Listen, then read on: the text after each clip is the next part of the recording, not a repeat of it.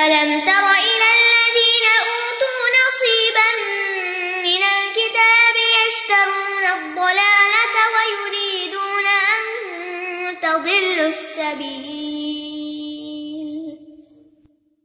کیا آپ نے ان لوگوں کی طرف نہیں دیکھا جو کتاب کا ایک حصہ دیے گئے، وہ گمراہی خریدتے ہیں اور وہ چاہتے ہیں کہ تم بھی راستے سے بھٹک جاؤ۔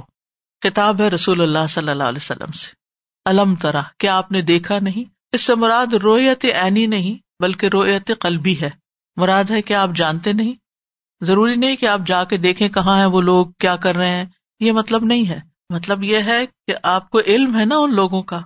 یعنی یہاں سوال اسی نہیں پوچھا جا رہا کہ آپ سے جواب مانگا جائے۔ کیا آپ ان کے معاملے کو نہیں جانتے؟ کن لوگوں کی طرف اشارہ؟ اللہ دینا اتو نصیب امن الکتاب، جن کو کتاب کا ایک حصہ دیا گیا یعنی پوری کتاب نہیں دی گئی۔ کیونکہ کتاب کا ایک بڑا حصہ جس کے ساتھ انہیں نصیحت کی گئی تھی، وہ بھلا چکے تھے۔ اور نبی صلی اللہ علیہ وسلم کے زمانے میں اب ان کے پاس علم کا تھوڑا حصہ ہی بچا تھا۔ اور اس تھوڑے پر بھی انہوں نے عمل نہیں کیا، اس میں بھی تحریف کر ڈالی اور اس کی تفسیر کو اپنی آرا اور خواہشات کے مطابق کر لیا۔ تو آپ نے دیکھا نہیں ان لوگوں کو جو کتاب کا ایک حصہ دیے گئے یعنی پڑھے لکھے لوگ تھے؟ یشترون عبداللہ وہ گمراہی خریدتے ہیں۔ یعنی اللہ نے اپنے رسول پر جو نازل کیا ہے حق اور ہدایت، اس کو چھوڑ کر وہ گمراہی کے خریدار بنے ہوئے ہیں۔ تحریف شدہ باتوں کو لیتے ہیں۔ انسان ہدایت کو چھوڑ کر گمراہی کی طرف کب جاتا ہے؟ جب وہ اپنی خواہشات کی پیروی کرتا ہے۔ سورت البقرہ کے شروع میں آپ دیکھتے ہیں کہ منافقین کے بارے میں یہی بات کہی گئی۔ الا اکلدی نشتر الدلالتا بالہدا، تو کیا ہوا؟ فما رب حد تجارت ہوں ان کی تجارت ان کو فائدہ نہ دی، ان کو اس سے فائدہ نہیں ہوا۔ وما کا انو محتدین اور یہ لوگ ہدایت پانے والے بھی نہیں تھے۔ تو جو لوگ گمراہی خریدتے ہیں، یہاں مراد ایکسچینج کرتے ہیں، ہدایت دے کے، ہدایت چھوڑ کے، حق چھوڑ کے۔ گمراہ کن باتوں کے پیچھے لگے ہوئے، اپنی خواہشات کے پیچھے لگے ہوئے ہیں۔ اور پھر سیکنڈری معنی اس سے جو اخذ کیے جا سکتے ہیں، وہ یہ کہ اس میں وہ ساری چیزیں شامل ہو جاتی ہیں جو انسان کو بھٹکانے والی ہیں، انسان کو گمراہ کرنے والی ہیں۔ چاہے وہ کوئی کتابیں ہوں لٹریچر ہوں، یا ایسے چینلس ہوں، یا ایسے رسالے ہوں، یا ایسے پروگرامس ہوں کہ جس سے انسان کا ذہن پلوٹ ہوتا ہے اور انسان ہدایت سے نکل کر گمراہی کی طرف چلا جاتا ہے۔ پھر وہ کرتے کہ وہ یوریدون انت دل سبیل صرف خود گمراہ نہیں۔ وہ چاہتے ہیں کہ تم بھی گمراہ ہو جاؤ، تم بھی بھٹک جاؤ، اور یہ اور بھی زیادہ برا ہے۔ یعنی یہود جو تھے، یہ حسد کی بنا پر خود بھی نہیں نبی صلی اللہ علیہ وسلم کی بات مانتے تھے، اور دوسرے مسلمانوں کو بھی گمراہ کر رہے تھے۔ کیا طریقے تھے ان کے؟ کچھ یاد ہے؟ اس میں کہتے تھے کہ صبح کے وقت ایمان لیا اور شام کے وقت جو ہے وہ انکار کر دو۔ تو مسلمانوں کو ملنے والے فضل سے یہود جو تھے وہ حسد کرتے تھے۔ نبی صلی اللہ علیہ وسلم نے فرمایا یہود ہماری کسی چیز پہ اتنا حسد نہیں کرتے جتنا جمعہ کے دن پر حسد کرتے ہیں۔ جس کی ہدایت اللہ نے ہمیں دی اور یہ لوگ اس سے گمراہ رہے۔ اور قبلے سے جس کی طرف اللہ نے ہماری رہنمائی کی اور یہ اس سے گمراہ رہے۔ اور اسی طرح امام کے پیچھے آمین کہنے پر اور اسی طرح سلام پر بھی۔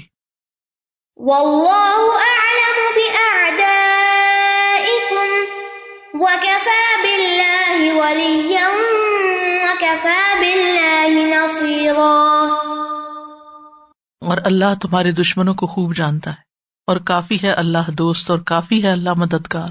سبحان اللہ اس آیت کے اندر کتنی ہوپ ہے کہ بھلے کوئی تم سے حسد کرے، بھلے کوئی تمہارا برا چاہے۔ لیکن پریشانی کی بات نہیں۔ اگر تم اللہ کے ساتھ سنسیئر ہو، اللہ کے رسول کے ساتھ سنسیئر ہو تو پھر اللہ تمہارے دشمنوں کو خوب جانتا ہے کہ کون دل سے تمہارے ساتھ ہے اور کون تمہارے ساتھ نہیں ہے۔ تو اس معاملے کو ہمیشہ انسان کو اللہ کے سپرد کر دینا چاہیے اور دشمنوں کے ڈر سے یا خوف سے بیٹھ نہیں جانا چاہیے، اپنا کام چھوڑ نہیں دینا چاہیے۔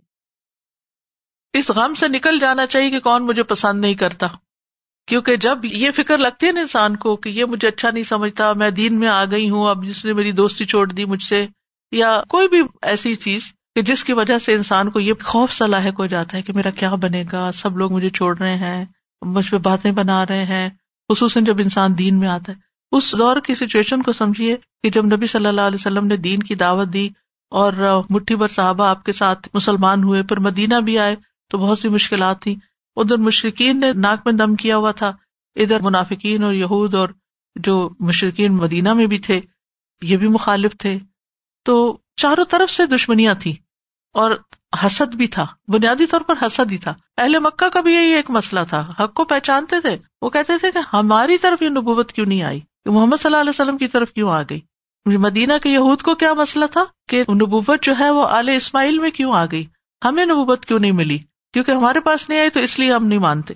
تو ایسی سچویشن یعنی یہ تو ایک بہت بڑی بات ہے، لیکن ہر انسان جو دین کے راستے میں نکلتا ہے اس کو کسی نہ کسی طرح کی مخالفت کا سامنا کرنا پڑتا ہے۔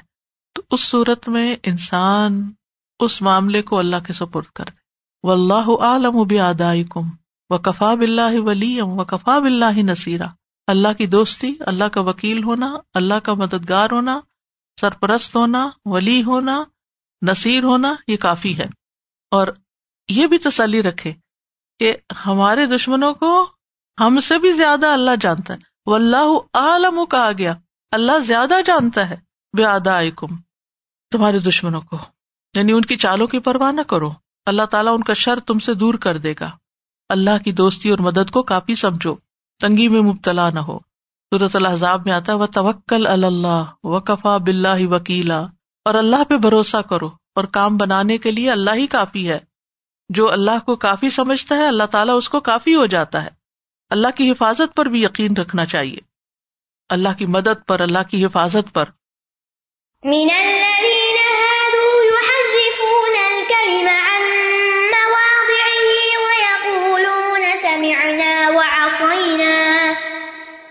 وَيَقُولُونَ سَمِعْنَا وَعَصَيْنَا وَاسْمَعْ غَيْرَ مُسْمَعٍ وَرَاعِنَا لَيًّا بِأَلْسِنَتِهِمْ، وَرَاعِنَا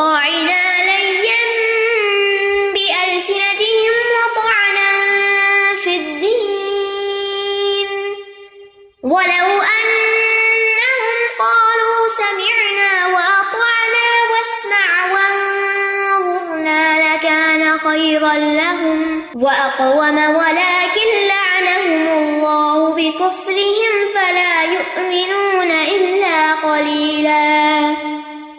ان میں سے جو یہودی بن گئے، کچھ لوگ الفاظ کو ان کی جگہوں سے تبدیل کر دیتے ہیں اور اپنی زبانوں کو موڑتے ہوئے اور دین میں ایب لگانے کے لیے وہ کہتے ہیں، سنا ہم نے اور نافرمانی کی ہم نے، اور سنو مگر نہ تم سنوائے جاؤ، اور رائے نہ کہتے ہیں۔ اور اگر وہ اس کی بجائے کہتے، سنا ہم نے اور اطاعت کی ہم نے اور سنیے اور ہماری طرف نظر کیجیے، تو یقیناً یہ ان کے لیے بہتر اور زیادہ درست ہوتا۔ لیکن ان کے کفر کی وجہ سے اللہ نے ان پر لانت کی، لہٰذا وہ بہت کم ہی ایمان لاتے ہیں۔ من الزین ہادو، ان لوگوں میں سے جو یہودی ہوئے۔ من الزین سارے نہیں، ان کے اندر سے کچھ۔ اشارہ ہے ان کے علماء کی طرف۔ اور یہود کی وجہ تسمیہ کیا ہے؟ کہ ہاد یہود کا مطلب ہے توبہ کرنا۔ یعنی جنہوں نے توبہ کی تھی بچڑے کی پوجا سے۔ بہرحال یہ علیہ السلام کے ماننے والوں کے لیے استعمال ہوتا ہے۔ اور حوادہ محبت کو بھی کہتے ہیں۔ ایک دوسرے کے ساتھ محبت رکھنے کی وجہ سے۔ اللہ نے ان کا یہ نام نہیں رکھا تھا، یہ انہوں نے اپنے لیے خود پسند کیا۔ یہ ہر رفون الکلم مواد ہی اب ان کے کام بتائے جا رہے کہ یہ کرتے کیا ہے کیا گمراہی خریدتے ہیں اور کس طرح دوسروں کو گمراہ کرتے ہیں؟ کلام کو اس کی جگہ سے ہٹا دیتے ہیں۔ یعنی کلمات الہی میں تحریف کے مرتکب ہوتے ہیں۔ تحریف دو طرح کی ہوتی ہے، لفظی یا مانوی یعنی بات کو اس کی اصل سے پھیر دینا۔ یہود کی تحریف کیا تھی؟ ان کی کتابوں میں رسول اللہ صلی اللہ علیہ وسلم کی جو صفات بیان ہوئی تھی ان کے بارے میں وہ کہتے تھے کہ اس سے مراد آپ نہیں ہے بلکہ کوئی اور ہے۔ وہ آپ کی ان صفات کو چھپاتے تھے۔ حالانکہ وہ صفات آپ کے علاوہ کسی اور پر فٹ بھی نہیں بیٹھتی تھی یقول نہ سمے نہ و اصئی نہ اور وہ کہتے، ہم نے سنا اور ہم نہیں مانتے۔ اور دوسری بات وسما اور سنو، غیر مسمع نہ سنوائے جاؤ۔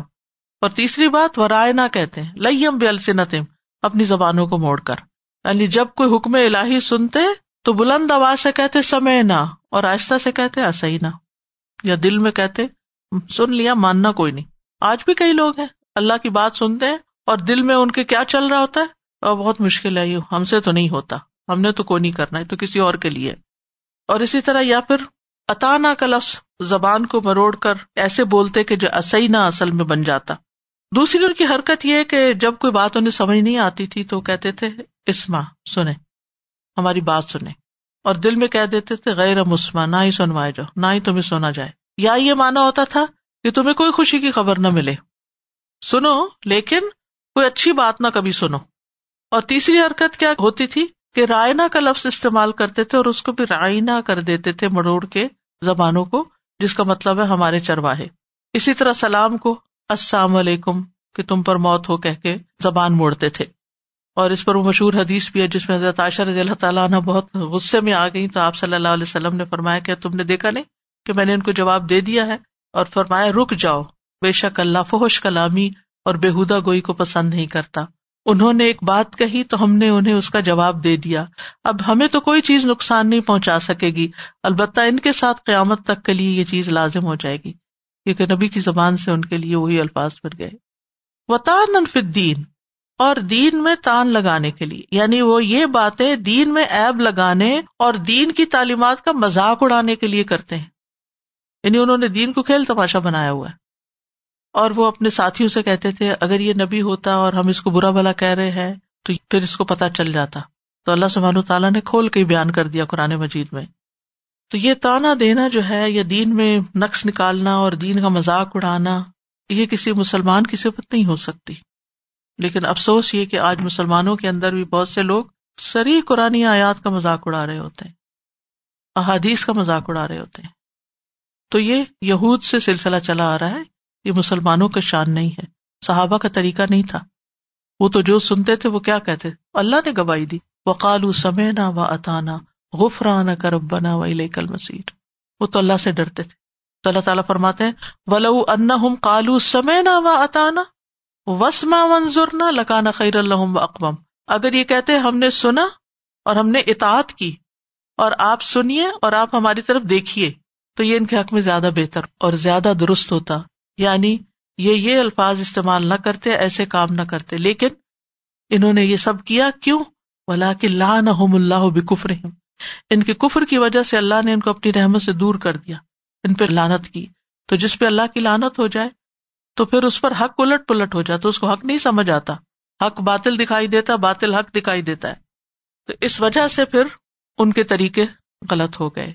فلاح امین اللہ کلیلہ تو یہ ایمان نہیں لائیں گے، مگر بہت کم۔ اس کے دو معنی۔ ایک مانا یہ کہ بہت تھوڑا ایمان لاتے ہیں نہیں بہت تھوڑا مانتے ہیں۔ اور دوسرا یہ کہ ان میں سے بہت کم ہی ایمان لانے والے ہیں۔ یہود میں کہتے ہیں کہ دس تک بھی تعداد نہیں پہنچی تھی جو نبی صلی اللہ علیہ وسلم پر ایمان لائے تھے۔ نسارا میں سے بہت سے لوگ تھے، لیکن یہود میں سے نہیں۔ وہ آخر داوانا الحمد اللہ رب العالمین۔ سبحان اللہ و بحمد کا اشد اللہ اللہ اللہ انتا استخر کا و اطوب السلام علیکم و رحمۃ اللہ وبرکاتہ۔